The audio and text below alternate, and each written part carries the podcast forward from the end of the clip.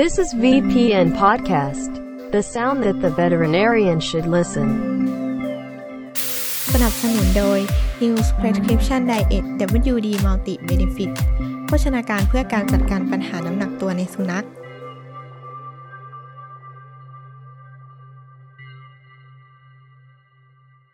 โรคเบาหวานค่ะก็ถือเป็นอีกหนึ่งโรคที่สำคัญในสุนัขนะคะ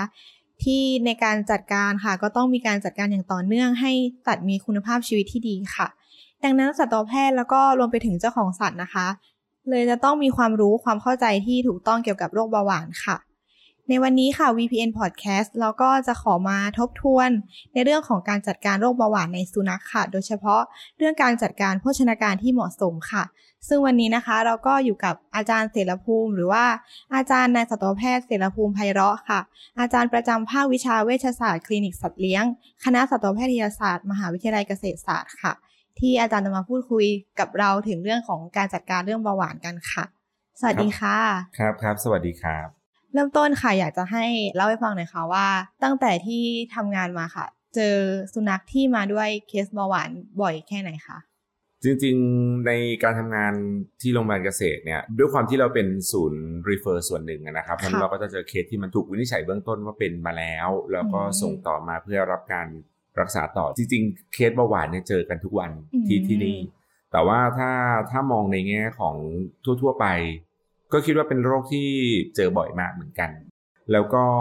ถ้าดูกันตามตัวเลขในต่างประเทศเนี่ยเขาก็จะมีการศึกษาหลายๆการศึกษามันก็จะตกประมาณ1%นะฮะมันก็แล้วแต่ประเทศ แต่ว่าสำหรับตัวผมเองผมก็ยอมรับว่าด้วยความที่ทำงานที่เกษตร แล้วก็เป็นเคสที่ถูก refer มา เพราะนั้นก็มันมาด้วยวัตถุประสงค์ของการปรับเบาหวานปรับการรักษาหรืออะไรเงี้ยก็เจออยู่ทุกวันนะครับ ไม่มีวันไหนที่ที่ไม่เจอ วันไหนไม่เจอเบาหวานในคลินิกนี่คือรู้สึกเหมือนชีวิตขาดอะไรไปนะครับ แล้วก็ส่วนตัวผมผมมองว่าปัจจุบันเนี่ยอาจจะเป็นพฤติกรรมการเลี้ยงดูที่ทำให้สุนัขเนี่ยมีการกินอยู่ที่ดีขึ้น อายุขัยยาวนานขึ้นนะครับเพราะฉะนั้นโรคที่เป็นโรคของความเสื่อมก็มีโอกาสเจอได้บ่อยขึ้นหรืออะไรพวกนี้นะครับ แต่ว่าอีกส่วนหนึ่งที่ผมยอมรับว่าการเจอเบาหวานเนี่ยมันเยอะขึ้นส่วนหนึ่งเพราะว่าสัตวแพทย์บ้านเราอะเริ่มให้ความสำคัญในการคิดถึงโรคนี้มากขึ้นไม่ละเลย เมื่อก่อนเราอาจจะหลงลืมในการตรวจน้ำตาล เราอาจจะคิดว่าเออถ้าเกิดว่าอาการมันไม่เด่นชัดไม่บ่งชี้ บางทีเราอาจจะหลงลืมในการตรวจน้ำตาล หรือบางที่ก็อาจจะไม่เคยตรวจน้ำตาลเลย แต่ในปัจจุบันเนี่ยเครื่องไม้เครื่องมือในการตรวจวัดระดับน้ำตาลในกระแสเลือดเนี่ยคิดว่ามีอยู่ในทุกคลินิก แล้วก็เป็นเครื่องไม้เครื่องมือประจำมันทำให้เราไม่หลุดโรคพวกนี้เพราะฉะนั้นอัตราการพบโรคมันก็ดูเยอะขึ้นด้วยนะครับค่ะแล้วส่วนมากที่เจอเนี่ยมันเจอเป็นโรคเบาหวานอย่างเดียว หรือว่ามันเจอเป็นแบบว่า complicate complicate ค่อนข้างเยอะครับเดี๋ยวนี้ เพราะว่าเพราะว่า เอาง่าย ๆ เลยอย่างของในสุนัขที่เจอกันที่นี่ก็คือ พวกที่มาแบบเป็นตับอ่อนอักเสบนะครับ แล้วก็พอตับอ่อนเขาฟังก์ชันไม่ได้สร้างอินซูลินไม่ได้เขาก็มีเบาหวานร่วม ซึ่งในหลายๆรายพอควบคุมตับอ่อนอักเสบได้ดีขึ้นภาวะเบาหวานก็ควบคุมได้ดีขึ้นหรือหายไปเลยก็มีแต่บางรายก็เป็นเบาหวานไปตลอดก็มีก็แล้วแต่ราย แต่ว่า มีโรคอื่นๆแทรกก็มีหรือว่าเป็นเบาหวานอยู่ก่อน แล้วมีโรคอื่นแทรกที่หลังตามมาก็มี ส่วนเบาหวานเฉยๆเลย ก็ก็จะอยู่ประมาณหนึ่งทีนี้โดยในทางคลินิกครับ เวลาเราเจอเคสเบาหวานแบบเพียวๆเลยคือเป็น primary DM หลายๆรายมาด้วยด้วยอาการที่ยังดูดีนะครับแล้วไม่มีโรคอื่นแทรกซ้อนในการจัดการก็อาจจะไม่ไม่วุ่นวายนะแต่กลุ่มที่เป็นเบาหวานอย่างเช่นเบาหวานเรามีโรคอื่นแทรกมาด้วย อย่างเช่น มีตับอ่อนอักเสบมาก่อน แล้วก็มีเบาหวานหรืออะไรเงี้ยครับการจัดการมันก็จะวุ่นวายเหมือนกันเพราะว่าเวลาเราจัดการเบาหวานเนี่ยเดี๋ยวเราจะคุยกันต่อไปหลังจากนี้ แต่ว่าการจัดการหลักๆ คืออาหารกับการฉีดอินซูลิน ทีนี้ถ้าเกิดสุนัขมีปัญหาเรื่องของการไม่อยากกินด้วยความปัญหาของตับอ่อนอักเสบอะการจัดการอาหารมันก็จะวุ่นวายยากพอสมควรอะไรเงี้ยครับค่ะ ทีนี้เดี๋ยวเรามาเริ่มต้นรู้จักโรคเบาหวานในสุนัขกันเบื้องต้นก่อนค่ะ อยากให้พี่เสเล่าให้ฟังหน่อยค่ะว่า โรคเบาหวานในสุนัขเนี่ยมันเป็นยังไงคะเบาหวานนะครับจริงๆ โดยนิยามก็คือเป็นภาวะที่อินซูลินในร่างกายเนี่ยไม่เพียงพอที่จะทำให้ระดับน้ำตาลในกระแสเลือดอยู่ในระดับปกติได้ เพราะฉะนั้นก็จะเกิดภาวะน้ำตาลในเลือดสูงทีนี้ปัจจัยอะไรที่ทำให้อินซูลินไม่พอนะครับอย่างในสุนัขเนี่ยเขาก็บอกว่าถ้าเทียบเคียงกับกลไกการเกิดโรคมันจะคล้ายกับการเกิดเบาหวานชนิดที่ 1 หรือว่า type one DM ในคน ก็คือว่ามีภาวะภูมิคุ้มกันต่อต้านต่อตัว beta cell ในตัวตับอ่อน เพราะฉะนั้นพอ beta cell มันถูกทำลายไปครับความสามารถในการสร้างอินซูลินมันก็จะลดลงลดลงเป็นลำดับ ถึงจุดหนึ่งปุ๊บไม่สามารถสร้างอินซูลินได้เพียงพอกับที่ร่างกายต้องการ ก็เอาน้ำตาลในกระแสเลือดให้ไปอยู่ในระดับปกติไม่ได้ อินซูลินไม่พอน้ำตาลในกระแสเลือดสูงกว่าปกติ สิ่งที่เกิดขึ้นก็คือผลข้างเคียงจากอาการต่างๆ ไม่ว่าจะเป็นการที่ปัสสาวะบ่อยขึ้น กินน้ำเยอะขึ้นนะครับ น้ำหนักตัวลดลง อะไรเงี้ยก็จะเกิดตามมานะครับ ซึ่งโดยกลไกแล้วเขาก็พบว่าถ้ามีการตรวจชิ้นเนื้อของตับอ่อนนะครับ ก็พบว่ามีการเกิดภาวะภูมิคุ้มกันต่อต้าน หรือว่าเป็นการแทรกเข้าไปของพวกเซลล์ภูมิคุ้มกันอะไรเงี้ยฮะก็เจอได้เหมือนในคน แต่ว่านั่นก็คือส่วนหนึ่งของเบาหวานที่เราเจอที่ที่เราเรียกว่าเป็นไทวันดีเอ็มแต่เราก็ยังมีเบาหวานแบบอื่น ๆ ที่ค่ะที่เจอได้เหมือนกัน อย่างเช่นการเป็น secondary DM ก็คือเป็น DM ที่เป็นผลตามมาจากปัญหาโรคอื่น เช่น ในกรณีของการเกิดตับอ่อนอักเสบอินซูลิน resistant จริง ๆ เกิดขึ้นในสุนัขเหมือนกัน มีข้อมูลที่บอกว่าในแมวเนี่ยส่วนใหญ่แล้วจะเป็น type 2 DM ซึ่งการเกิดโรคจะเกี่ยวข้องกับการเกิดอะไมลอยด์ในตับอ่อนค่ะแล้วก็ทำให้เกิดเบาหวอะตามมาเขาก็บอกว่าไอ้การจะมีอะไมลอยด์มีนู่นนี่นั่นเนี่ย ส่วนหนึ่งมันเกิดมาจากอินซูลิน resistant แล้วหลาย ๆ คนก็จะเข้าใจว่าอ๋ออินซูลิน resistant เนี่ยเป็นต้นเหตุของอ่าเบาหวานในแมวอย่างเดียวอืมในสุนัขเองก็ต้องยอมรับว่าโอเค กลไกตั้งต้นจะเป็นแบบ type one คือมีค่ะภูมิคุ้มกันเข้ามาเกี่ยวข้อง แต่ว่าอินซูลิน resistance เองก็เป็นปัจจัยหนึ่งที่เกิดขึ้นในสุนัขภาวะโรคใดๆก็ตามที่ทำให้อินซูลินทำงานได้ไม่ดี อย่างเช่น การมีภาวะ Cushing นะครับ หรือว่า hypothyroid พวกนี้ก็ทำให้มีผลต่อการทำงานของอินซูลิน มีผลต่อการเผาผลาญภายในร่างกาย พวกนี้ก็ทำให้เกิดอินซูลิน resistance แล้วก็ตามมาด้วยเบาหวานได้ด้วยเหมือนกัน หรือแม้กระทั่งภาวะไขมันในเลือดผิดปกติ dyslipidemia นะครับเขามีการศึกษาในสุนัข miniature schnauzer พบว่าเขามี genetic ที่ทำให้เป็นไขมันในเลือดผิดปกติ หรือว่า hypertriglyceridemia เยอะ แล้วก็ตามมาด้วยว่ามีภาวะอินซูลิน resistance เพราะฉะนั้นนอกจากการเกิดไทวัน DM แล้วเนี่ย secondary DM จากตับอ่อนอักเสบหรือว่าปัญหาอินซูลิน resistance เองก็ทำให้เกิดเบาหวานได้นะครับ การใช้ยาบางอย่าง เช่นการใช้สเตียรอยด์นะครับหรือว่าการได้รับพวก progesterone analog นะครับพวกนี้ก็มีผลทำให้เกิดอินซูลิน resistance หรือว่าเกิดน้ำตาลในเลือดสูง แล้วก็เป็นเบาหวานตามมาได้ด้วยเหมือนกันอืมนะครับ ดังนั้นนอกจากการตรวจโรคเบาหวานเราจะดูที่ตัวน้ำตาลในเลือดแล้ว เราก็จะต้องดูโรคอื่น ๆ ที่อาจจะเกี่ยวข้องด้วยใช่ไหมคะใช่ครับการดูโรคอื่น ๆ มีความสำคัญ เพราะว่าคืออย่างที่บอกอย่างเช่นกรณีเป็น pancreatitis ค่ะเราพบว่าบางครั้งพอเรารักษา pancreatitis ได้ success หลาย ๆ ตัวตับอ่อนเขากลับมาทำงานได้ดี ก็อาจจะหายจากเบาหวานได้ หรือว่าอย่างเช่นกรณีเป็น hypothyroid ส่วนตัวพบว่าในเคสที่เป็น hypothyroid พอเราควบคุมระดับไทรอยด์ในเลือดได้ดีขึ้น การควบคุมระดับน้ำตาลจะจัดการได้ง่ายขึ้นด้วย แล้วก็การแกว่งของระดับน้ำตาลจะลดลง ก็คือควบคุมทุกอย่างง่ายขึ้นด้วยเพราะฉะนั้นการประเมินโรคต่างๆร่วมด้วยเป็นเรื่องสำคัญจริง ๆ ครับค่ะโอเคค่ะ งั้นเดี๋ยวเรามาเข้าถึงเรื่องของการจัดการโรคเบาหวานกันเลยละกันค่ะ เริ่มแรกเลยก่อนที่เราจะเริ่มรักษาโรคเบาหวานนะคะ เราควรจะตั้งจุดประสงค์หลักหรือว่าเป้าหมายในการรักษาโรคนี้ไว้ยังไงบ้างคะเอ่อปกติแล้วครับภาวะเบาหวานเนี่ยคือน้ำตาลในเลือดสูง แล้วก็มีปัสสาวะเยอะอ่าค่ะกินน้ำบ่อย แล้วก็พออินซูลินมันไม่พอการเผาผลาญในร่างกายมันจะผิดปกติ มันก็จะมีการสลายไขมัน หรือสลายกล้ามเนื้อในร่างกายอ่าด้วยอิทธิพลของฮอร์โมนอื่นๆ ซึ่งสิ่งที่ตามมาก็คือน้ำหนักมันจะลดลงเรื่อยๆนะครับ เพราะฉะนั้นเป้าหมายของเราในการรักษาก็คือ ถ้าเราคุมระดับน้ำตาลในกระแสเลือดได้ดี ร่วมกับให้อินซูลินเข้าไปเพียงพอ มันก็จะทำให้เราสามารถลดการเกิดเอ่ออาการข้างเคียงไม่ว่าจะเป็นการกินน้ำเยอะ การปัสสาวะเยอะหรือว่าการน้ำหนักลด มีคนถามว่าคุมแค่น้ำตาลอย่างเดียวได้ไหมอินซูลินไม่พอ ให้กินอาหารน้อยๆสิ น้ำตาลจะได้น้อยได้ไหม ก็บอกว่า การกินอาหารน้อยๆอาจจะเป็นไปได้ว่าน้ำตาลอาจจะน้อย แต่ว่าด้วยความที่ร่างกายมีอินซูลินไม่เพียงพอ การควบคุมระดับน้ำตาลก็ยังคงทำไม่ได้อยู่ดี และในขณะเดียวกันก็คือการสลายไขมัน การสลายกล้ามเนื้อนะครับ ด้วยอิทธิพลของการเผาผลาญในร่างกายที่ผิดปกติไปเนี่ย ก็ยังทำให้น้ำหนักลดลงได้เรื่อย ๆ อยู่ดี เพราะฉะนั้นการได้รับอินซูลินในระดับที่เหมาะสม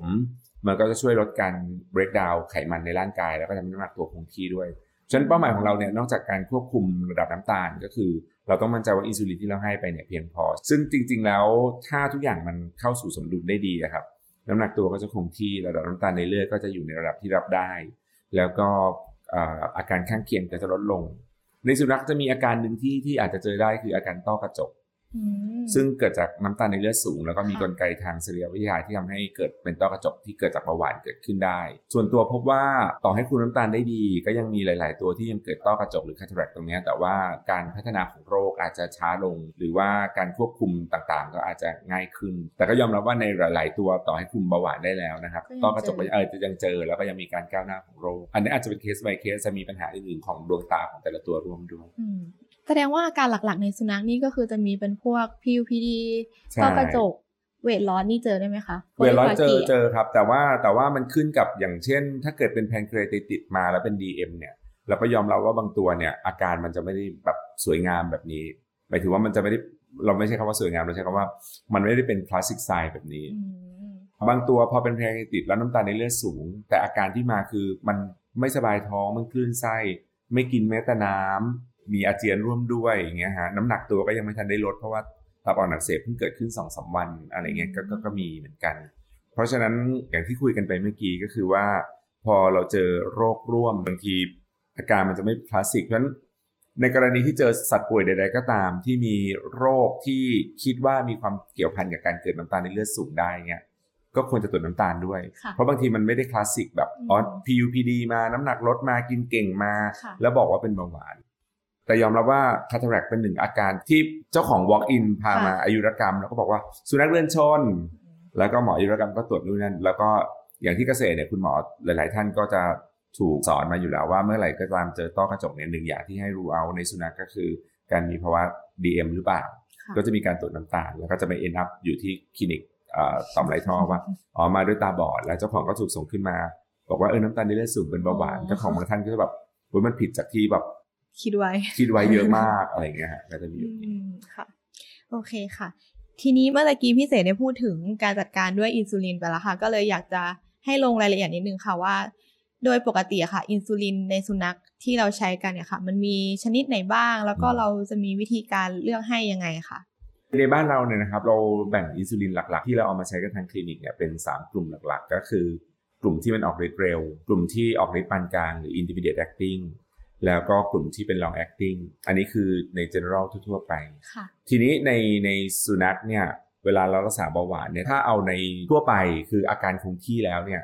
เรามักจะฝากความหวังไว้กับการใช้อินซูลินแบบออกฤทธิ์ปานกลางก็คือ intermediate acting อืมพวกนี้โดยทฤษฎีแล้วก็จะ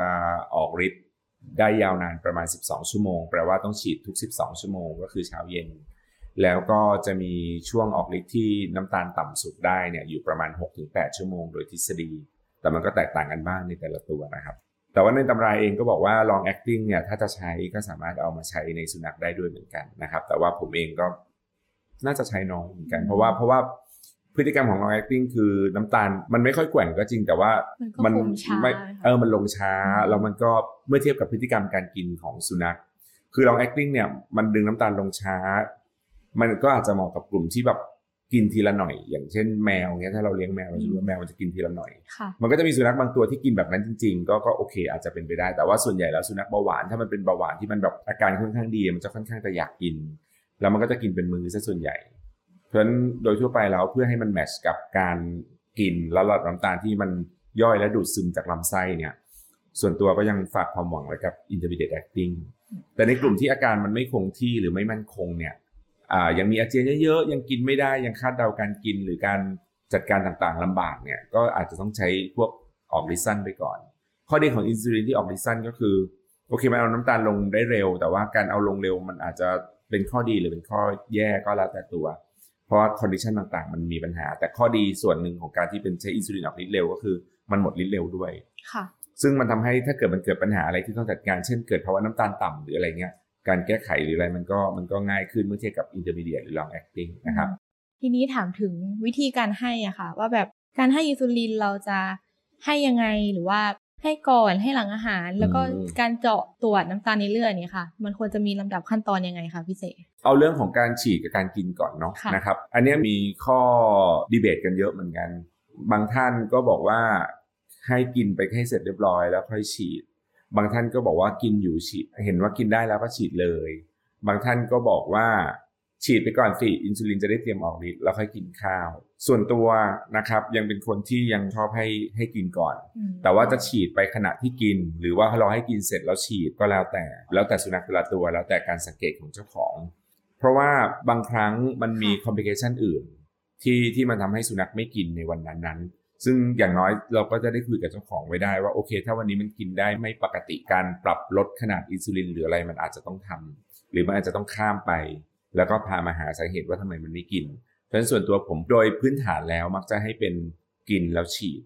หรือฉีดพร้อมกิน แต่ว่ามันก็มีบางตัวบ้างเหมือนกันนะครับ ที่เคยเจอปัญหาคืออาหารที่เขาใช้เนี่ย พอใช้ปุ๊บกับสุนัขตัวนี้แพทเทิร์นการขึ้นของระดับน้ำตาลมันช้า แล้วมันทำให้พอฉีดอินซูลินไปปุ๊บมันมีช่วงน้ำตาลต่ำช่วงแรกบ้างอะไรเงี้ย มันก็มีบ้างเป็นบางตัว แต่ก็ต้องบอกเขาว่าโอเค ถ้าแบบเนี้ยถ้าจะต้องพามาหาหมอก็ต้องพร้อมแหละ เพราะว่าถ้าเกิดวันนี้ฉีดไปแล้วแล้วปรากฏว่าพอถึงเวลามื้อให้อาหารมันไม่กินอะ ก็ต้องหิ้วกันมาเลยนะ อย่าอย่าแบบรอโอ้ยพรุ่งนี้ค่อยว่างกันแล้วกันอะไรอย่างเงี้ยนะฮะฉะนั้นก็ต้องดู nature ของการกิน nature ของการเลี้ยงดูความพร้อมในการติดตามอาการของเจ้าของนะครับ แต่ว่าผมเข้าใจว่าอาจารย์ที่เกษตรหลาย ๆ ท่านก็ยังให้กินแล้วก็ฉีดนะครับ ทีนี้ฉีดยังไง เนื่องจากว่าเรามักจะแบ่งปริมาณอาหารเป็นสองมื้อ หรืออาจจะมีมื้อย่อยกว่านั้นนิดๆหน่อยๆแต่ส่วนใหญ่มันจะมีมื้อหลักเนี่ยสองมื้อค่ะเพราะฉะนั้นการฉีดอินซูลินก็จะมาด้วยกันกับการกินอาหารด้วย และอย่างที่บอกว่าเมื่อกี้อินซูลินที่เราเลือกใช้เป็น intermediate acting ซึ่งมันจะออกฤทธิ์ประมาณ 12 ชั่วโมง เพราะฉะนั้นมันก็จะตกมื้อของมันก็คือกินมื้อเช้า แล้วก็ฉีดแล้วกินมื้อเย็นแล้วก็ฉีด ซึ่ง timing ก็จะแล้วแต่เจ้าของสะดวก พอเราฉีดอินซูลินเนี่ยอย่างหนึ่งที่จะเป็นการบ้านของทุกๆ คนก็คือการพิจารณากูโคดเคิร์ฟค่ะว่าทำกูโคดเคิร์ฟมันจะออกมาเป็นยังไง เป้าหมายของการทำกูโคดเคิร์ฟก็คือทำเพื่อจะดูว่าระดับน้ำตาลอยู่ในระดับที่เราต้องการไหมค่ะเราเรียกว่าเป็น acceptable range acceptable range เนี่ยมันเป็นช่วงคาบเกี่ยว ถ้าเราจำได้สมัยเราเรียนมันจะมีค่าหนึ่งที่เรียกว่าเป็น normoglycemia คือน้ำตาลในเลือดปกติเลย กับค่าหนึ่งที่เรียกว่าเป็น hyperglycemia อืมซึ่ง hyperglycemia เนี่ยมันก็จะมี hyperglycemia ที่น้ำตาลสูงกว่า normal แต่ว่ายังไม่เกิน renal threshold ค่ะ แล้วก็น้ำตาลที่เป็น hyperglycemia ที่สูงกว่า normal แล้วก็เกิน renal threshold ด้วย ซึ่งในสุนัขเนี่ยเวลาเราตัด renal threshold ถ้าเอา AHA เมื่อสักปี 2018เขาจะตัดว่าของในสุนัขอยู่ที่ประมาณ 200-250อืมมิลลิกรัม per deciliter อันนี้คือ renal threshold renal threshold แปลว่าอะไร มันเป็นค่าหนึ่งที่บอกว่าเมื่อไหร่ก็ตามที่น้ำตาลในเลือดสูงกว่าค่าเนี้ยท่อไตจะดูดกลับไว้ได้ไม่หมด เพราะฉะนั้นมันจะเริ่มมาเจอในปัสสาวะ พอน้ำตาลมาเจอในปัสสาวะอาการมันก็จะเริ่มมาอืมจนเอ็มในการควบคุมเบาหวานของเราเราก็เลยบอกว่าโอเคนะ มันคาบเกี่ยวกันว่าให้อยู่ในระดับน้ำตาล normal เลยคือ normal glycemia หรืออย่างน้อยถ้ามันเป็น hyperglycemia ก็ขอให้เป็น hyperglycemia ที่ไม่เกินกว่า renal threshold หรือถ้ามันจะเกินก็ให้เกินน้อยที่สุด เช่น ถ้าเกิดวันหนึ่งเราตั้งใจว่าฉีด 12 ชั่วโมง เราขอไว้ว่าอย่างน้อย 8 ใน 12ถ้าได้ 10 ชั่วโมง ได้ 12 ชั่วโมงก็คือ ideal เลยเนาะแต่ว่าบางทีมันทำไม่ได้ค่ะ8ชั่วโมงนี่ก็ถือว่าโอเคละนะครับเป็นอย่างน้อย นี่คือเป้าหมายของการใช้อินซูลิน ซึ่งการทำ glucose curve จะบอกเราว่าโอเคน้ำตาลเนี่ยอยู่ใน acceptable range ไหมคำถามที่ที่ให้ถามตัวเองเสมอเวลาทำ glucose curve นะครับหนึ่งพอฉีดไปแล้วอินซูลินมันทำให้น้ำตาลในเลือดลดลงเร็วเกินไปไหมค่ะเพราะว่าถ้าน้ำตาลในเลือดลดลงเร็วเกินไปเนี่ยสิ่งที่จะตามมาก็คือ มันเกิดได้หลายอย่างมาก ไม่ว่าจะเป็นการเกิด hypoglycemic shock เพราะน้ำตาลในเลือดมันลดลงเร็วความเข้มข้นในเลือดมันต่ำลงเร็ว น้ำมันจะแพร่จากเลือดเข้าไปสู่สมองทำให้เกิดเป็น cerebral edema ก็ได้เหมือนกัน หรือในบางตัวน้ำตาลต่ำ เขาต้องพยายามสู้เขาก็จะหลั่งพวก diabetogenic hormone อื่นๆ เช่น glucagon catecholamine หรือว่าคอร์ติซอลอะฮะซึ่งสิ่งที่จะตามมาก็คือเป็น Somogyi effect ก็คือ rebound hyperglycemia ซึ่งก็จะเป็นผลทำให้การควบคุมทุกอย่างวุ่นวายไปหมด เพราะฉะนั้นการรักษาเบื้องต้นเนี่ยหนึ่งก็คือน้ำตาลจะต้องลดลงแต่ว่าต้องไม่ลดลงเร็วเกินไป เขามีตัวเลขไหมเขาก็มีตัวเลขคร่าวๆ ว่าอยู่ที่ประมาณไม่ควรจะเกิน 50 มิลลิกรัม per deciliter ต่อชั่วโมง นั่นแปลว่าถ้าเกิดเราฉีดไปแล้ว แล้วเราเว้นไป 2 ชั่วโมง แล้วเราเจาะ สมมุติก่อนฉีดมันได้ 400 เนี่ย ที่ 2 ชั่วโมงเนี่ยมันก็ไม่ควรจะต่ำกว่า 300 อะไรเงี้ยยกตัวอย่างนะครับจริงๆมันก็อาจจะแกว่งบ้างอาจจะแบบ60 มิลลิกรัมบ้างอะไรบ้างก็โอเคอะถือว่าได้ แต่ถ้ามันลงเร็วมากๆ เช่น 100 มิลลิกรัม per deciliter ต่อชั่วโมงเนี่ยมันมันสุ่มเสี่ยงที่อาจจะเกิด hypoglycemic shock ก็ได้ หรือว่าจะเกิด rebound hyperglycemia ก็ได้นะครับอ่านี่คือ M หนึ่งก็คือต้องไม่ลดลงเร็วเกินไปค่ะเสร็จแล้วพอพอเราเช็กแล้วว่าน้ำตาลเราไม่ได้ลดลงเร็วเกินไป เราก็ต้องมาดูว่า แล้วจุดต่ำสุดหรือ peak effect ของมันเนี่ยได้อย่างที่เราต้องการไหม peak effect ก็ควรจะอยู่ใน acceptable range ที่บอกไปเมื่อกี้ ในสุนัขก็อยู่ประมาณ 100ถึง250 มิลลิกรัม per deciliter เนี่ยก็คือไม่ได้สูงเกินไปนัก แล้วก็ไม่ได้ต่ำจนน่ากลัวนะครับ พอเราได้จุด nadir ละว่ามันต่ำสุดที่เท่าไหร่ เราก็ต้องมาดูว่าเอ๊ะแล้วไอ้ nadir point ที่เราได้ มันตกกับ timing ที่เราต้องการไหมเพราะอย่างที่บอกว่าเราต้องการให้อินซูลินมันออกฤทธิ์ประมาณ 12 ชั่วโมงแปลว่า peak มันควรจะอยู่ที่ประมาณชั่วโมงที่ 6 ถ้า ideal เลย หรือมันอาจจะ late late หน่อยอาจจะเป็นชั่วโมงที่ 8 อะไรเงี้ยก็พอรับได้ เพราะว่าอะไรเพราะว่าถ้าเกิดว่า nadir มันมาเร็วมาก เช่นฉีดไปปุ๊บแล้วจุดต่ำสุดอยู่ชั่วโมงที่ 4 หลังจากนั้นน้ำตาลก็เริ่มสูงขึ้นเรื่อยๆ หลังจากชั่วโมงที่4เนี่ยมันก็เป็นไปได้ว่าระดับน้ำตาลต่อวันเนี่ยที่มันคุมได้สวยงามเนี่ยมันอาจจะอยู่แค่ 6 ชั่วโมงเอง และอีก 6 ชั่วโมงของครึ่งวันแรกอ่ะก็สูงกระจุยกระจายเลย มันก็จะคุมอาการได้ไม่ดี เพราะฉะนั้นส่วนตัวผมผมก็เลยคิดว่านอกจากดูว่าน้ำตาลลดลงเร็วเกินไปไหมนอกจาก nadir point อยู่ในจุดที่เราต้องการหรือ acceptable range ไหม nadir time มันก็ควรจะอยู่ตามอินซูลินที่เราฉีด เราก็พบว่าถ้าเกิดว่า nadir มันมาเร็ว มากๆ แบบบางที 2 ชั่วโมงหรือ 3 ชั่วโมงก็เจอแล้วเนี่ย ก็เป็นไปได้ว่าจะเจาะตามมาด้วย Somogyi effect ก็ได้เพราะน้ำตาลลงก็เด้งขึ้นหลังจากนั้นเนี่ยหรือถ้าเกิดว่าเจาะแล้วปรากฏว่า nadir time มันมันมัน delay nadir point สวยเลยนะ บางคนแบบnadir point ได้แบบร้อยสิบสองเลยสวยงาม แต่ว่า ตัว nadir time มันไปตกชั่วโมงที่สิบเนี่ยมันก็ดูไม่โอเคแล้ว เพราะแปลว่าเดี๋ยวพอชั่วโมงที่สิบสองมันอาจจะเด้งขึ้นนิดนึงอ่ะ แต่มันก็ยังต่ำอยู่ ต่ำเกินกว่าจะฉีดเข็มถัดไป แล้วก็ทำให้การควบคุมมันยากขึ้นเนี่ยอันดับแรกคือต้องมาดูละ intermediate acting เนี่ยมันมีความปรับตัวเพื่อจะออกฤทธิ์ซึ่งความเข้มข้นของเลือดเป็นปัจจัยหนึ่งสำคัญพอสมควรที่ทำให้การปรับตัวมันจะทำได้ดีแค่ไหน ฉะนั้นแล้วก็ยอมรับว่าในภาวะที่มันมี dehydrate มากๆ หรือว่ามี hyperosmolar ของเลือดมากๆ การปรับตัวของ intermediate acting มันทำได้ไม่ดีนะเพราะฉะนั้นกว่ามันจะเอฟเฟกได้ดี มันอาจจะไปนู่นแหละชั่วโมงที่ 8 ชั่วโมงที่ 10 เข้าไปแล้ว แล้วแล้วน้ำตาลก็ขึ้นอย่างช้าๆ เพราะว่าตัวมันยังออกฤทธิ์อยู่อินซูลินมันยังออกฤทธิ์เราก็จะไม่กล้าฉีดเข็มถัดไป พอเราปล่อยไป มันก็จะพอมันเริ่มหมดฤทธิ์อาจจะเป็นหมดฤทธิ์ที่ชั่วโมง 14 อีก 10 ชั่วโมงที่เหลือกว่าจะหมดวัน ก็น้ำตาลสูงยาวละทีนี้ มันก็ทำให้การจัดการยากขึ้นเพราะถ้าเกิดเจอพวก nadir point ที่มัน delay ไปเยอะๆนะครับ อันดับแรกแก้ hydration status ให้ได้ก่อน แต่ถ้ามั่นใจว่าแก้ hydration status ได้ดีแล้วอะครับ แล้วก็ยังควบคุมไม่ได้ อาจจะต้องเปลี่ยนชนิดอินซูลิน อาจจะเลือกกลุ่มที่มันเป็น shorter acting หรืออาจจะต้องจัดการเรื่องการปรับมื้ออาหาร เช่น อาจจะต้องมีมื้อเสริมขึ้นมา เพื่อดันระดับน้ำตาลที่มันเคยตกให้มันสูงขึ้น ฉะนั้นดูว่าน้ำตาลลดลงเร็วไหม ดูว่า nadir time nadir point โอเคไหม แล้วก็ดูว่า duration อย่างที่ต้องการไหม ถ้า duration คุมได้ตามที่ต้องการ ก็ถือว่าอินซูลินที่เราใช้โอเคฉะนั้นการทำกูโคดเคิร์ฟตรงนี้จะตอบเราว่าอินซูลินโดสที่ใช้ match กับสุนัขตัวนี้ไหมการเจาะถามว่าเจาะถี่แค่ไหนก็จริง ๆตำราก็บอกว่าอย่างน้อยที่สุดก็ควรจะผ่านจุดที่เป็นจุดสำคัญสำคัญ ถ้าอยากรู้ว่าออกฤทธิ์นานแค่ไหน เราใช้อินซูลินชนิดที่คาดว่าจะออกฤทธิ์12 ชั่วโมงเพราะอย่างน้อยที่จุด 12 ชั่วโมงควรจะเจาะละ1จุด อินซูลินออกฤทธิ์12 ชั่วโมงก็คาดว่าจะมี peak effect อยู่ชั่วโมงที่ 6 ชั่วโมงที่ 8 เพราะฉะนั้นอย่างน้อยชั่วโมงที่ 6 ชั่วโมงที่ 8 ควรจะมีการเจาะทีนี้อินซูลินมันก็จะมีจุดว่าเริ่มออกฤทธิ์เมื่อไหร่ latent period ของมันอาจจะอยู่ประมาณ 2 ชั่วโมงกว่าจะเริ่มออกฤทธิ์หรืออะไรประมาณนี้อาจจะต้อง match กับมื้ออาหารที่กินเนี่ยเพราะฉะนั้นพอกินเข้าไปแล้วเราคาดหวังว่าอาหารจะดูดซึมประมาณสัก 30 นาทีน้ำตาลอาจจะเริ่มขึ้นแล้วพออินซูลินออกฤทธิ์ที่ชั่วโมงที่ 2 อาจจะเริ่มดึงน้ำตาลลง ก็แปลว่ามันก็น่าจะต้องมีการเจาะสักที่ 2 ชั่วโมง เพราะฉะนั้นพอคิดเป็นตัวเลขคร่าวๆครับชั่วโมง 2 ชั่วโมง 6 ชั่วโมง 12 มีการเจาะฉะนั้นถ้าเกิดจะเจาะให้มันสม่ำเสมอมากขึ้น แล้วก็อาจจะเจาะ 2 4 6 8 12 หรือบางรายก็อาจจะเจาะ 3 6 9 12เนี่ยก็แล้วแต่ แต่อย่างน้อยให้ผ่านจุดสำคัญพวกนี้จุดที่เป็นคาดว่าจะเป็น nadir time จุดที่เป็นคาดว่าจะเป็นจุด duration ของการออกฤทธิ์จุดสิ้นสุด duration เนี่ยฮะเป็นจุดที่ควรจะต้องเจาะผ่านนะครับเพื่อเพื่อให้ประเมิน อันนี้คือกูโคดเคลือบแรกๆนะ แต่เดี๋ยวพอมัน stable เช่นอาการคงที่น้ำหนักคงที่ใช้อินซูลินไประยะหนึ่งเนี่ยโอเค เราอาจจะ select จุด เช่นเจ้าของอาจจะไม่ได้มาสะดวกนั่งกับเราทั้งวันละเราก็อาจจะเจาะในจุดที่ที่เป็นจุด peak ๆเช่นจุดจุดเฉพาะ nadir เราเทียบกับครั้งก่อนๆที่เคยเป็น full curve ว่าเอา full curve แบบเนี้ยแล้ววันนี้อาการคงที่พอเจาะแค่แค่จุด nadir เออมันดูใกล้เคียงกับของเดิมเทียบเคียงกันได้อะไรประมาณนี้ฮะ ก็ก็ก็ได้ แต่ในช่วงแรกเลยอยากให้มี full curve ก่อนนะครับ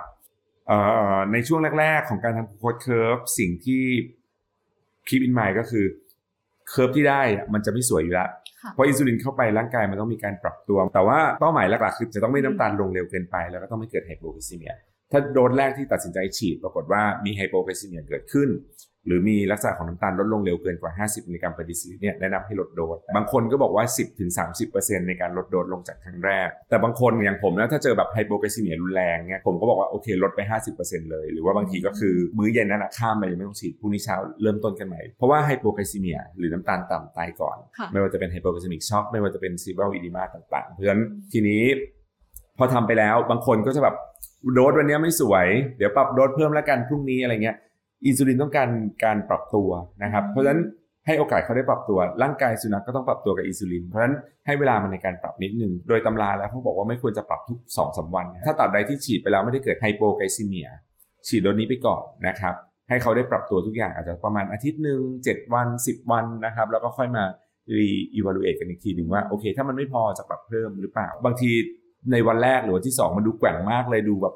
ดูไม่น่าจะโอเค แต่บางตัวก็ยอมรับว่าพอเจอสักวันที่7ปุ๊บอะเขาปรับตัวได้เขาเริ่มกินได้ดีขึ้นทุกอย่างเขาโอเค น้ำตาลมันก็เริ่มเข้าที่มากขึ้น อย่าลืมว่าวันแรกๆอะที่เจอเบาหวานนะสมมติต่อให้เป็น PLDM ที่แบบไม่ได้มีอาการป่วยอื่นแทรกไหนจะปรับอาหาร ไหนเจ้าของจะหัดฉีด ไหนเจ้าของจะต้องจัดการเวลาที่บ้าน ทุกๆอย่างมันเยอะไปหมดอะค่ะเพราะฉะนั้นการปรับตัวของทุกฝ่ายร่วมกันเนี่ยอาจจะทำให้วันแรกๆเนี่ย มันอาจจะยังไม่ smooth นะนะครับก็ไม่เป็นไรใจเย็นๆเมื่อกี้ย้อนกลับไปนิดนึงเราถามว่า aim ของการรักษาคือที่เขาใส่ต้องดีคุณภาพชีวิตหมาต้องโอเค คือ อาการแทรกซ้อนต้องน้อยลง น้ำหนักตัวต้องคงที่อะไรเงี้ยที่เราคุยกันเมื่อกี้แต่อย่างหนึ่งที่ต้องคิดถึงก็คือคุณภาพชีวิตเจ้าของต้องโอเคด้วย ไม่ใช่แบบว่าทุกอย่าง strict มากขนาดเขาต้องลาออกจากงานเพื่อมาฉีดอินซูลินเพราะนั้นการจัดการตัวนี้ก็สำคัญบางทีมันอาจจะต้องยืดหยุ่นบ้าง หรือแม้กระทั่งเรื่องอาหาร สุนัขเลือกกินมากจริง ๆ อยากให้อาหารสำเร็จรูปที่เป็นสูตรเบาหวานซึ่งมันคุมได้ง่ายจริง ๆ ทุกอย่างจะไอเดียลเลยแต่หมาไม่กินอะ หรือสุนัขฟันเจ็บมากกินอาหารเม็ดไม่ได้ต้องเป็นอาหารกระป๋องแบบคลุกเละๆแล้วก็ต้องเติมกลิ่นเติมนู่นนี่นั่นเพื่อเขาอยากกิน สุดท้ายมันก็อาจจะต้องแบบนั้น หรือสุนัขมีโรคอื่นแทรกเช่นอายกตัวอย่างผมเคยเจอสุนัขที่เป็น IBD ลำไส้อักเสบ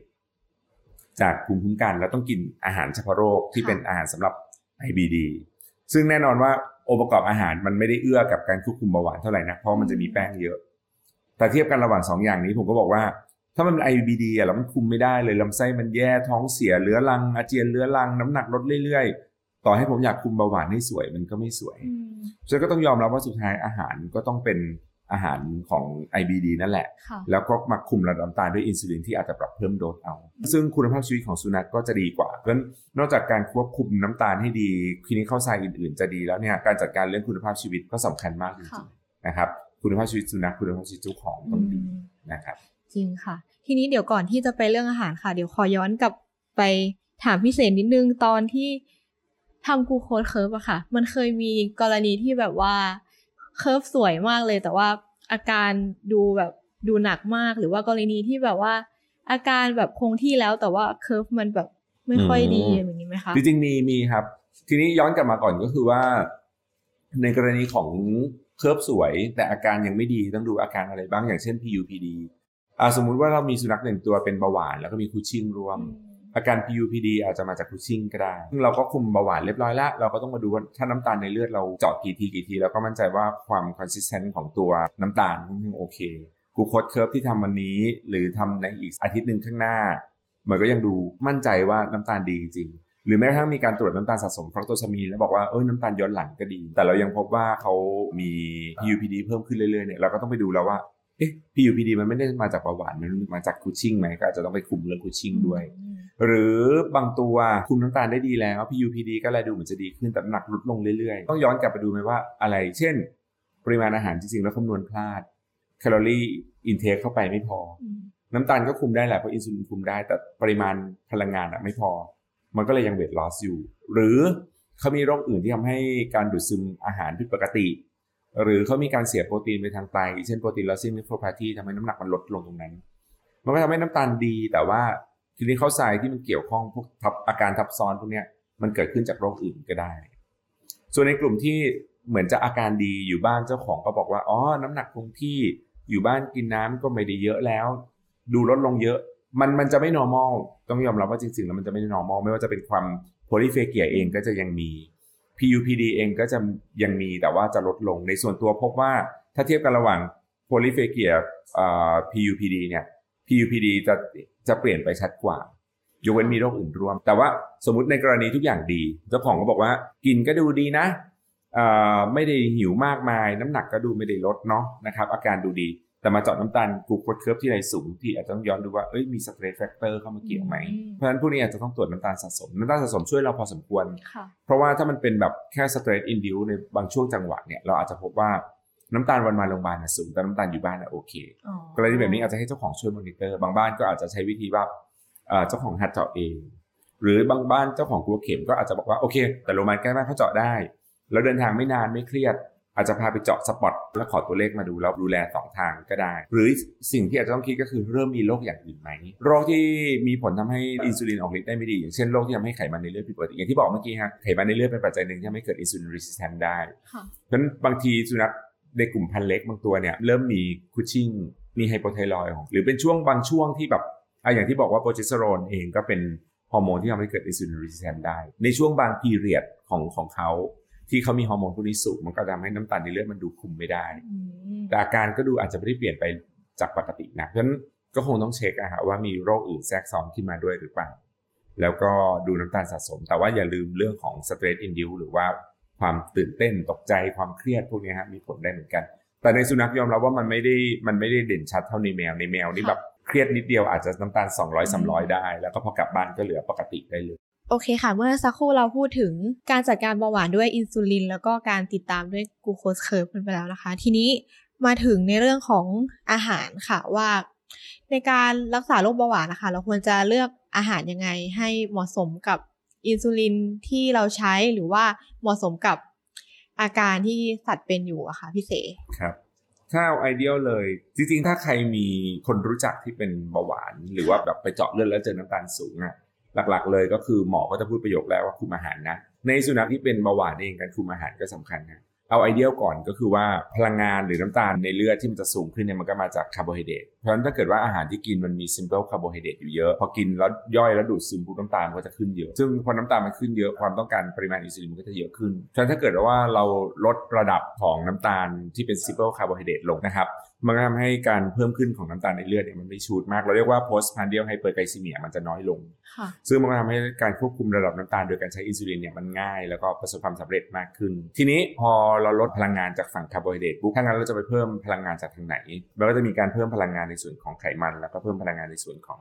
โปรตีน ก็คือลดเปอร์เซ็นต์คาร์โบไฮเดรตเพิ่มเปอร์เซ็นต์โปรตีนกับไขมันให้เหมาะสม ทีนี้เรื่องของไขมันเองก็ความอ้วนเอ่อ หรือว่าไขมันในเลือดเองก็มีผลทำให้เกิด insulin resistance ได้เพราะฉะนั้นการจะไป weight ไขมันเองเต็มๆก็น่าจะไม่เหมาะสมเท่าไหร่นะก็เลยจะกลายเป็นว่าของอาหารเบาหวานเนี่ยการที่มี simple carbohydrate ลง การมีโปรตีนเพิ่มขึ้น การลดระดับไขมันเพื่อไม่ให้สุนัขอ้วน การมีไฟเบอร์ร่วมๆกันระดับที่เหมาะสมเนี่ย มันก็จะให้ควบคุมง่ายขึ้นจำนวนหนึ่งแหละ ไฟเบอร์ช่วยอะไรเรา เอาจริง ๆ ก็คือเหมือนเรากินอะไรที่มันมีเยื่อใยเยอะๆเราก็จะหนักท้อง แต่ว่ามันก็ช่วยโปรโมทการทำงานของลำไส้ มันช่วยให้ลดลดการดูดซึมน้ำตาลในกระแสเลือดจากอาหารเนี่ยให้มันช้าลงนะครับ มันช่วยให้กัด motility มันอยู่ในระดับที่ดีและเหมาะสม ช่วยให้สุนัขแลดูอยู่ท้องมากขึ้น ถ้าปริมาณมันอยู่ในระดับที่เหมาะสมค่ะ อาหารสำเร็จรูปง่ายในแง่ของการจัดการองค์ประกอบ แล้วเขาก็มีการเสริมนู่นนี่นั่นซึ่งมันก็ถูกศึกษามาแล้วนะครับว่าโอเค แต่ถ้าอยู่ในวิสัยว่ามันทำไม่ได้เจ้าของบอกว่าสุนัขเลือกกินอาหารที่ถูกใจเท่านั้นเนี้ยค่ะแล้วต้องเป็นอาหารปรุงนะครับ เจ้าของก็อาจจะต้องบอกว่าในส่วนของข้าวอาจจะเลือกเป็นข้าวกล้องไหม ซึ่งมันจะมีอัตราการปลดปล่อยน้ำตาลเขาเรียกว่าเป็น glycemic index น้อยกว่า แล้วก็อาจจะต้องมีการชั่งตวงวัดระดับที่เหมาะสม แล้วก็การให้โปรตีนซึ่งเป็น แหล่งพลังงานอีกส่วนหนึ่งเนี่ยอย่างเหมาะสม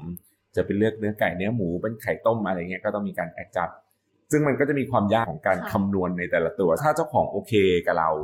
แล้วมันต้องใช้เวลาในการจัดการก็ได้ครับไม่มีปัญหา อันนี้ก็แล้วแต่ทีนี้ timing ก็สำคัญค่ะในหลักเกณฑ์ของการรักษาเบาหวานเนี่ยเนื่องจากว่าอินซูลินเราฉีดเท่าเดิมไง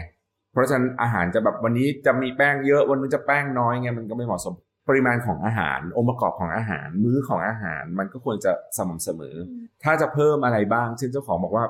ขอขอให้รางวัลนิดนึงอะ ส่วนตัวก็จะบอกว่าโอเค ถ้าเพิ่มเพิ่มเป็นโปรตีนละกันค่ะเป็นเนื้อไก่เป็นเนื้อหมูจำนวนไม่เยอะแต่ให้เขารู้สึกว่าโอ้เอ้ยมีชีวิตชีวาหน่อยในวันนี้เนี่ยได้ แต่มื้อหลักๆ ในพอร์ชั่นหลักๆของเขาเนี่ย ถ้าเป็นอาหารสำเร็จรูปก็อยากให้มันเป็นปริมาณเท่าๆเดิม แล้วก็อยู่ในมื้อที่เหมาะสมสัมพันธ์กับการฉีดอินซูลิน เคยฉีดเคยกิน8โมงเช้ากับ2ทุ่มก็ควรจะ8โมงเช้ากับ2ทุ่มไม่ใช่โอ้วันนี้ตื่นสายกินเที่ยงละกันอะไรเงี้ยมันก็จะควบคุมยาก ระหว่างวันมีได้ไหมก็บอกว่าโดยทฤษฎีแล้วมันก็ไม่ควรมี เพื่อให้น้ำตาลมันเหมาะสม แต่ก็ยอมรับว่ามันมีบางตัวที่เป็นสุนัขพฤติกรรมกินทีละหน่อยเงี้ยการตั้งอาหารเม็ดทิ้งไว้นานขึ้นจากการที่แบบมื้อเช้ามื้อเย็นอาจจะตั้งทิ้งไว้มื้อเช้า แล้วก็อาจจะมีมื้อสาย หรือมีเติมนิดๆหน่อยตอนบ่ายเงี้ยเพื่อให้น้ำตาลมันไม่ต่ำมากเพราะเขากินทีละหน่อยเงี้ย มันก็อาจจะจำเป็นในบางตัวนะครับ เพราะฉะนั้นอันนี้ในไอเดียแล้ว อาหารสำเร็จรูปสำหรับเบาหวาน ซึ่งเขาออกแบบไว้แล้วให้มันมี simple carbohydrate น้อย มี complex carbohydrate เยอะขึ้น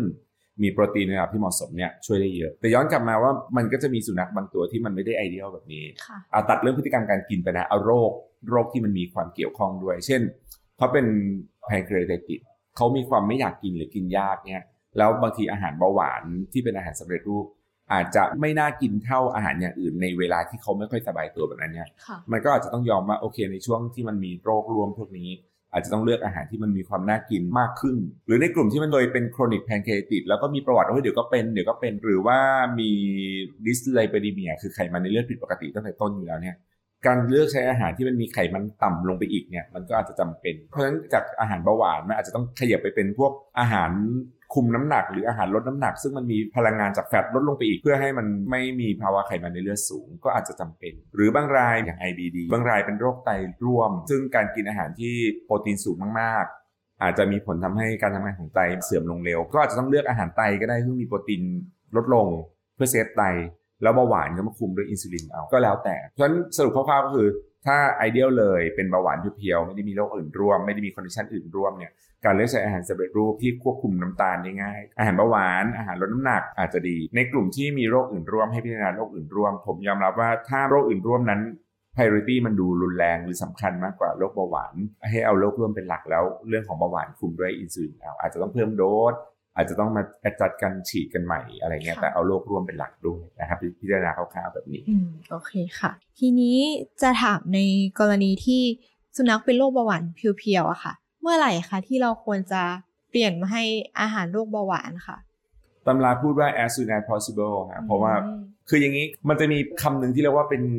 beta cell exhaustion อันเนี้ยชัดในแมวแต่ในสุนัขอาจจะไม่ได้ชัดนักแต่ก็ยอมรับว่าเวลามันเป็น autoimmune destruction ต่อ beta cell เนี่ย มันก็ไม่ใช่ว่า100%ทั้งหมดจะตายพร้อมๆกันมันก็อาจจะมีบางส่วนที่เหลืออยู่น้อยๆเพราะฉะนั้นการกินอาหารที่มันมีน้ำตาลสูง ต่อให้คุณฉีดอินซูลินไปแล้ว มันก็ทำให้เกิด beta cell exhaustion ได้ด้วยเหมือนกัน หรือว่าการควบคุมน้ำตาลก็ดีเลย์ออกไปอีกอะไรเงี้ยดังนั้นการกินอาหารที่ well design สำหรับเบาหวานคือมี simple carbohydrate ลดลงเนี่ยถ้าปรับได้เร็วมันก็จะคุมทุกอย่างได้เร็วขึ้น อาจจะ preserve beta cell ส่วนที่เหลือให้อยู่กับเรานานขึ้น ประเด็นก็คือว่า การปรับเปลี่ยนอาหารเป็นเรื่องที่ไม่ได้ง่ายนักบางตัวเปลี่ยนปุ๊บไม่กินข้าว ก็ต้องยอมรับว่าอาหารเบาหวานสำเร็จรูปเนี่ยเขาพยายามจะดีไซน์ให้น่ากินที่สุดแหละเท่าที่ความสามารถของอาหารมันจะทำได้ หรือเป็นสุนัข spoil เอาสุนัขเบาหวานแล้วบางทีเราเจอในพันธุ์เล็กเยอะค่ะแล้วก็ถูก spoil มา ซึ่งแบบกินตามใจมามากเนี่ยพอเปลี่ยนอาหารฉับพลันอาจจะไม่กินก็อาจจะค่อยๆ ปรับถ้าอย่างนั้นอาจจะต้องแบบเอาเข้าตำราของ nutrition เลยก็คือ ปรับอาหารเมื่อไหร่เริ่มจากสัปดาห์แรก 25%เป็นอาหารใหม่75%เป็นอาหารเก่า สัปดาห์ถัดไป 50-50 สัปดาห์ถัดไปเป็นอาหารใหม่ 75%อาหารเก่า 25%แล้วก็ค่อยไปเป็นอาหารเบาหวานทั้งหมด อันนี้ก็เป็นพีเรียดที่มันค่อนข้างยาว เราก็ต้องแบบปรับอินซูลินตามหรืออะไรเงี้ย มันก็แล้วแต่ตัวจริงๆ แต่ว่าโดยตำราแล้วบอกว่า as soon as possible ที่ปรับได้ มันก็ทำให้การควบคุมทุกอย่างเกิดขึ้นได้เร็วขึ้น มีผลดีต่อตัวเบต้าเซลล์ในส่วนที่อาจจะยังเหลืออยู่นะครับ แต่ว่า based on สุนัขค่ะ หรือบางตัวมีโรคร่วมอยู่ตอนแรกมาปุ๊บเจอเป็นแพนเคติดร่วมด้วยเงี้ยก็อาจจะต้องยอมทำเคิร์ฟกับอาหารที่มันเป็นอาหาร simple carbohydrate และ low fat low พวกเนี้ย fat ไปก่อน จนกระทั่งอาการมัน stable แล้วแล้วก็ค่อยมาว่ากันก็ได้อืมนะครับเหมือนเราเองอะใช่ตอนที่หลยย่งเขาบอกว่าอะสมมติเอาเราอาจจะไม่ใช่เป็นเบาหวาน เราอาจจะไปเจอหมอแล้วหมอก็เริ่มบอกช่วงนี้น้ำหนักขึ้นเนาะปรับอาหารหน่อยก็แล้วกัน หรือบางคนเงี้ยที่แบบเป็นโรคไตแล้วไปหาหมอแล้วหมอก็บอกว่าเออตอนนี้ความดันขึ้นนะ ลดเค็มหน่อยเงี้ยค่ะอย่างคุณแม่เงี้ยการลดเค็มของคุณแม่เนี่ย เป็นอะไรที่แบบหมอพูดทุกครั้งแม่ก็จะมาลดเค็มตอนก่อนเจอหมอ แล้วแม่ก็จะไปแอบเติมนู่นเติมนี้ คือคือในสุนัขเองนะครับ เรื่องของการจัดการมันก็มีแบบนี้เหมือนกันที่ค่ะบางทีมันก็ไม่ได้แบบจัดการได้ทีเดียวฉะนั้นมันก็อาจจะหาหาจุดที่เขาเรียกว่าคุณภาพชีวิตเขาดีที่สุดค่ะแล้วจัดการได้ แต่ว่าอย่างที่ที่น้องฝนบอกอะครับคือถ้าจะเอาไอเดียเลยการเปลี่ยนทุกอย่างตามตำราแบบเร็วที่สุดเลย มันก็จะดีเพียงแต่ว่ามันมันอาจจะทำไม่ได้ในทุกค่ะราย ทีนี้อยากจะถามว่าในการติดตามดูแลสุนัขที่เป็นโรคเบาหวานนะคะ เราจะต้องติดตามอะไรบ้างคะพี่เสอาการสำคัญสุดอืมคนที่มีบทบาทสำคัญมากคนหนึ่งคือเจ้าของค่ะ วันนี้กินเยอะวันนี้ไม่กิน วันช่วงนี้กินน้ำเยอะอีกแล้ว ช่วงนี้รู้สึกเหมือนกับฉี่บ่อยอีกแล้ว ช่วงนี้ซึมผิดปกติ ดูไม่ค่อยมีแอคทิวิตี้อันเนี้ยสำคัญมากกับเรา เพราะว่าพวกนี้เราไม่เห็นเลย บางทีเบาหวานนะบางทีเรานัดแบบ 2 เดือนมาตรวจน้ำตาลทีหนึ่งแต่พอเจ้าของสังเกตอาการพวกนี้เขาอาจจะมาก่อน ถามว่าให้เจ้าของเจาะน้ำตาลที่บ้านได้ไหมก็บอกว่าได้ ถ้าเขาวิลลิ่งที่เขาจะเจาะ หรือเขาสามารถจะวัดระดับน้ำตาลในปัสสาวะโดยใช้strip test ได้ ก็สามารถที่จะทำได้ด้วยนะครับเพื่อให้ข้อมูลมัน strong ขึ้นในการที่เขาจะตัดสินใจว่า วันนี้ฉันจะพาสุนัขมาหาหมอไหมหรือฉันจะฉีดอินซูลินไหมอันนี้ก็คือเรื่องที่ให้เจ้าของทำ อาการการตรวจน้ำตาลถ้าเขาทำได้ ส่วนพอมาถึงเราเราจะตรวจอะไรบ้างหลักๆ ผมก็จะตรวจน้ำตาลนี่แหละ ทีนี้ก็แล้วแต่ว่าจะตรวจ spot check ธรรมดา หรือทำ full curve เลย อันนี้ก็แล้วแต่ช่วงเวลาที่เหมาะสม ความว่างความสะดวกของเจ้าของอะไรด้วย แล้วก็อาจจะมีการตรวจน้ำตาลสะสมคือฟรักโตซามีนอีกอย่างที่จะตรวจก็คือคอมพลิเคชันต่างๆคาทแรกมันแย่ลงไหมโรคอื่นๆ ที่มีร่วมมันแย่ลงไหมหรือบางทีก็อาจจะต้องตรวจสุขภาพเพื่อดูว่ามีโรคอื่นแทรกขึ้นมาไหมอะไรเงี้ยฮะ เอางี้ประสบการณ์ส่วนตัวค่ะคือถ้าเราเคยเข้าไปอ่านในตำราต่างๆ มันก็จะมีพารามิเตอร์ในการติดตามหลาย ๆ อย่างหนึ่งในนั้นคือ PUPD อืมผมยอมรับว่า PUPD เนี่ยเป็นโดยเฉพาะเรื่องของ polydipsia เนี่ยเป็นหนึ่งอย่างที่ช่วย alert เจ้าของได้ดี ผมก็จะคำนวณคร่าว ๆ ไปให้เจ้าของ อันนี้มันจะง่ายสำหรับกรณีเลี้ยงตัวเดียวนะฮะแต่ถ้าเลี้ยงหลายตัวก็อาจจะต้องบอกเขาว่าในวันที่จะวัดปริมาณน้ำอาจจะต้องแยกห้อง แล้วก็ตั้งน้ำไว้ให้เพื่อให้รู้ว่าดื่มน้ำไม่เท่าไหร่ แล้วถ้าเมื่อไหร่ก็ตามที่เขาวัดปริมาณน้ำรู้สึกว่าช่วงเนี้ยมันเยอะให้เขาพามาเจอ ถ้าเทียบกันระหว่างรอจน weight loss ค่อยมารอจนไม่กินแล้วค่อยมา เทียบกันคือโอ้ยนัดตามเลย 3 เดือนก็ค่อยมาเลยเงี้ยถ้าเจ้าของหัดมอนิเตอร์ เช่นปริมาณการกินน้ำคร่าวๆได้ เพราะว่าเมื่อไหร่ก็ตามที่มันเริ่ม polydipsia ชัดเจนเนี่ยเราเขาพามา การจัดการมันง่ายอืมบางทีรอจนไม่กินเนี่ยมาถึงแล้วคือ DKA แล้วอืมแต่ว่าถ้าเขามาตั้งแต่เริ่มกินน้ำเยอะเราอาจจะเริ่มเจอว่าเออตอนนี้น้ำตาลเริ่มไม่เหมาะสม หรือเขาเริ่มมีโรคอื่นที่ทำให้ insulin resistance เกิดขึ้นแล้วเราจัดการแก้ไขก่อนมันก็ง่ายกว่า แต่ว่ามันก็ยากในกลุ่มที่เลี้ยงหลายตัว หรือว่ามันอาจจะยากในกลุ่มที่มันมีโรคที่ทำให้มันมีการกินน้ำเยอะอยู่แล้ว อย่างเช่นเป็น Cushing หรือถ้าเป็นแมวที่มันมี hyperthyroid เงี้ยนะมันก็อาจจะยากตรงนั้นแต่ถ้าเกิดโดยทั่วๆไปไม่ได้มีโรคพวกเนี้ยเขาก็ช่วยเราได้ดี ยอมรับว่าโรคเบาหวานเนี่ยถ้ามันมีอะไรแทรกซ้อนแล้วเข้ามาเร็วอะมันง่ายกว่ารอจนแบบมาตอนแบบ นอนพังงาบแบบ DKA มาแล้วเนี่ยแล้วก็จะแบบโอยงานมันก็จะใหญ่ ทีนี้มีอะไรบ้างคะ นอกจาก DKA ที่เราต้องระวังในการจัดการกับโรคเบาหวานนะคะ DKA เนี่ยเป็นตัวหลักที่ที่เกิดขึ้นซึ่งอาจจะเกิดได้ตั้งแต่อินซูลินไม่พอ หรือว่าการดูแลอินซูลินไม่ดี หรือฉีดผิดฉีดพลาดบางทีคำนวณทุกอย่างดีแล้วแต่ฉีดพลาด ก็กลายเป็นว่าร่างกายไม่ได้รับอินซูลินอืมจนก็นานๆเขาก็เกิด DKA ก็ได้ บางทีก็คือ hyperosmolar อืมบางทีไม่ได้เป็น DKA แต่เป็น hyperosmolar เลือดหนืดจากน้ำตาลในเลือดสูงจากโซเดียมในเลือดสูงนะครับก็เกี่ยวข้องกับการที่แบบอินซูลินไม่เพียงพอได้ด้วยเหมือนกันอื่นๆก็เป็น cataract อืมส่วนเรื่องของ neuropathy อะไรเงี้ยไม่ค่อยเจอชัดเจนนักในสุนัขถ้าเทียบกับในแมวนะครับก็ complication หลักๆคงจะเป็น cataract นี่แหละที่จะเจอบ่อยทีนี้ ที่เกษตรเองถ้าเป็นสุนัขที่เป็น cataract แล้วก็เป็นเบาหวานเนี่ยส่วนใหญ่ก็จะเป็นการดูแล 2 ทาง คือเราก็จะดูแลเบาหวานของเรา แล้วก็ cataract เองก็คุณหมอตาเขาก็จะดูสิ่งแทรกซ้อนอื่นๆ ก็อาจจะโรคแทรกอื่นๆนะฮะหรือว่าอ้ออีกเรื่องหนึ่งคือเรื่องของการเป็นสัตว์อ๋ออ่าสุนัขเพศเมียอย่างที่บอกว่ามีโปรเจสเตอโรนเป็นวงรอบของเขาเนาะค่ะก็จะมีหลาย ๆ ตัวเหมือนกันที่พบว่าบาง cycle พอถึงช่วง cycle ของเขาปุ๊บน้ำตาลสูงอะไรเงี้ยพวกนี้ก็อาจจะแนะนำว่าเออก็ทำหมันไปเพื่อตัดประเด็นอะไรเงี้ยทีนี้อยาก พูดถึงสุนัขที่ยังไม่เป็นโรคเบาหวานนะคะพี่เสอืมคือเราจะมีวิธีสังเกตยังไงว่าเอ้ยตัวนี้มันมีความเสี่ยงนะ ควรจะแบบว่าเริ่มคุมน้ำตาลหรือว่าควรจะป้องกันไม่ให้มันเป็นโรคเบาหวานตามมาในอนาคตอะค่ะอืมอันนี้เป็นคำถามที่ดีมากๆครับแล้วแล้วเราผมคิดว่า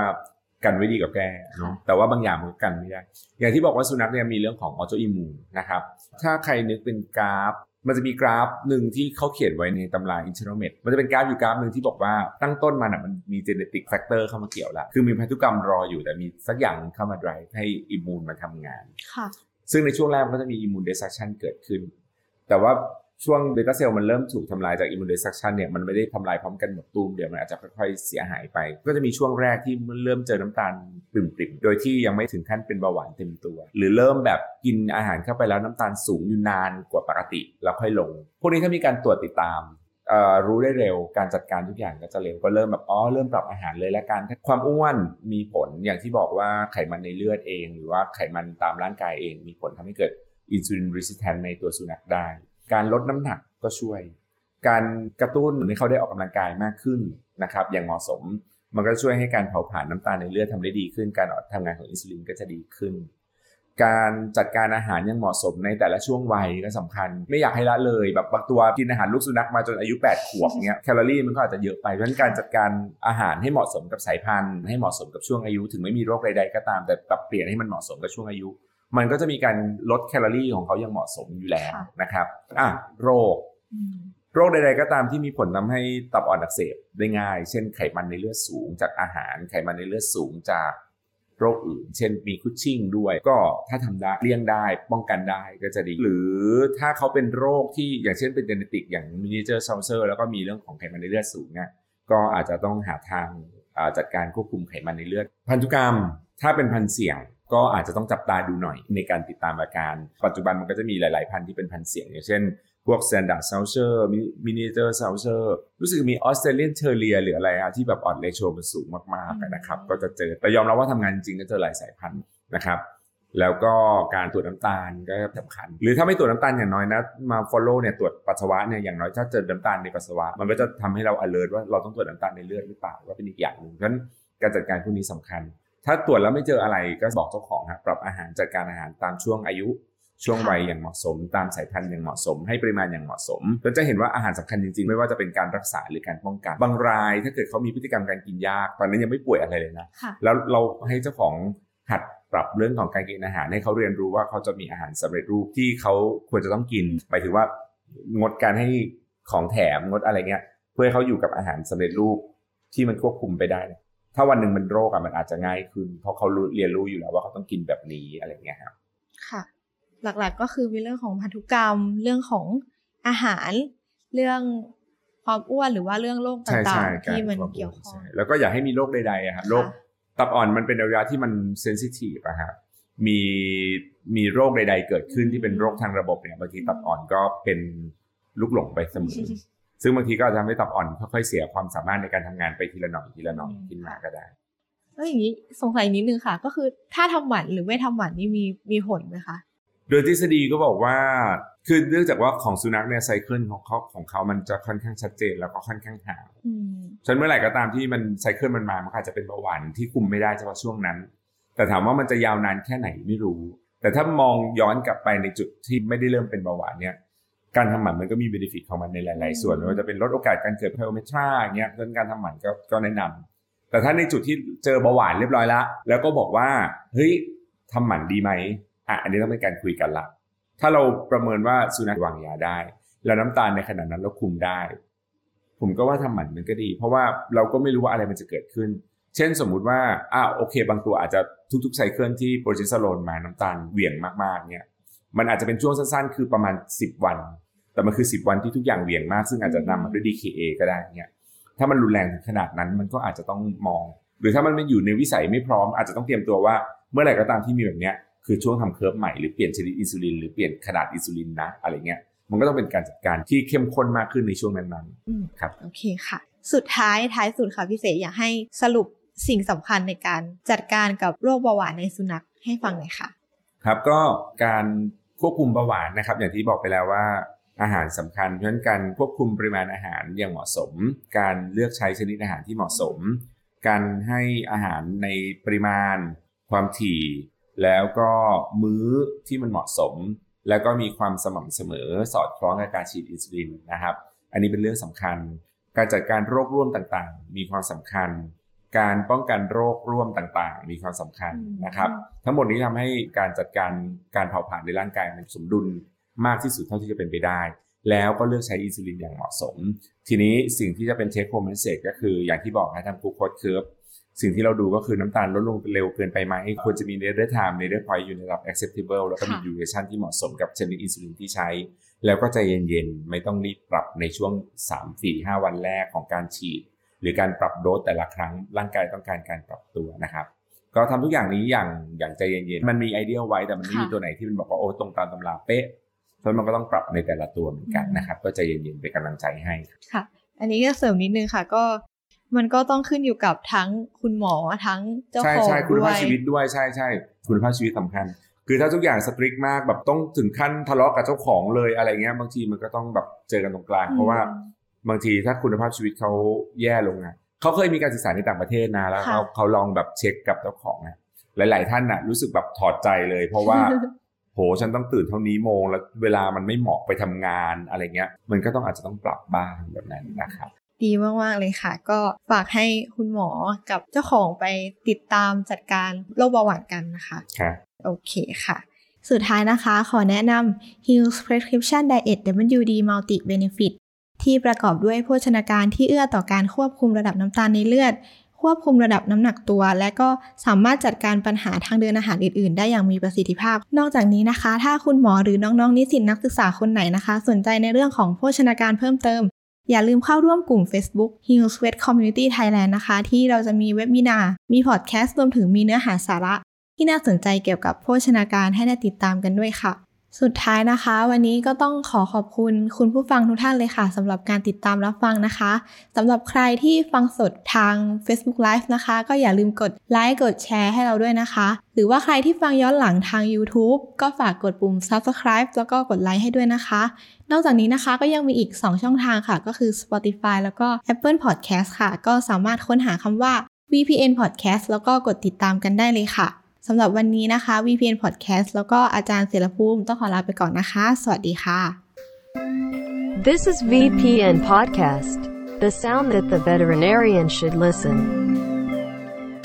สนับสนุนโดย Hill's Prescription Diet WD Multi Benefit โภชนาการเพื่อการจัดการปัญหาน้ำหนักตัวในสุนัข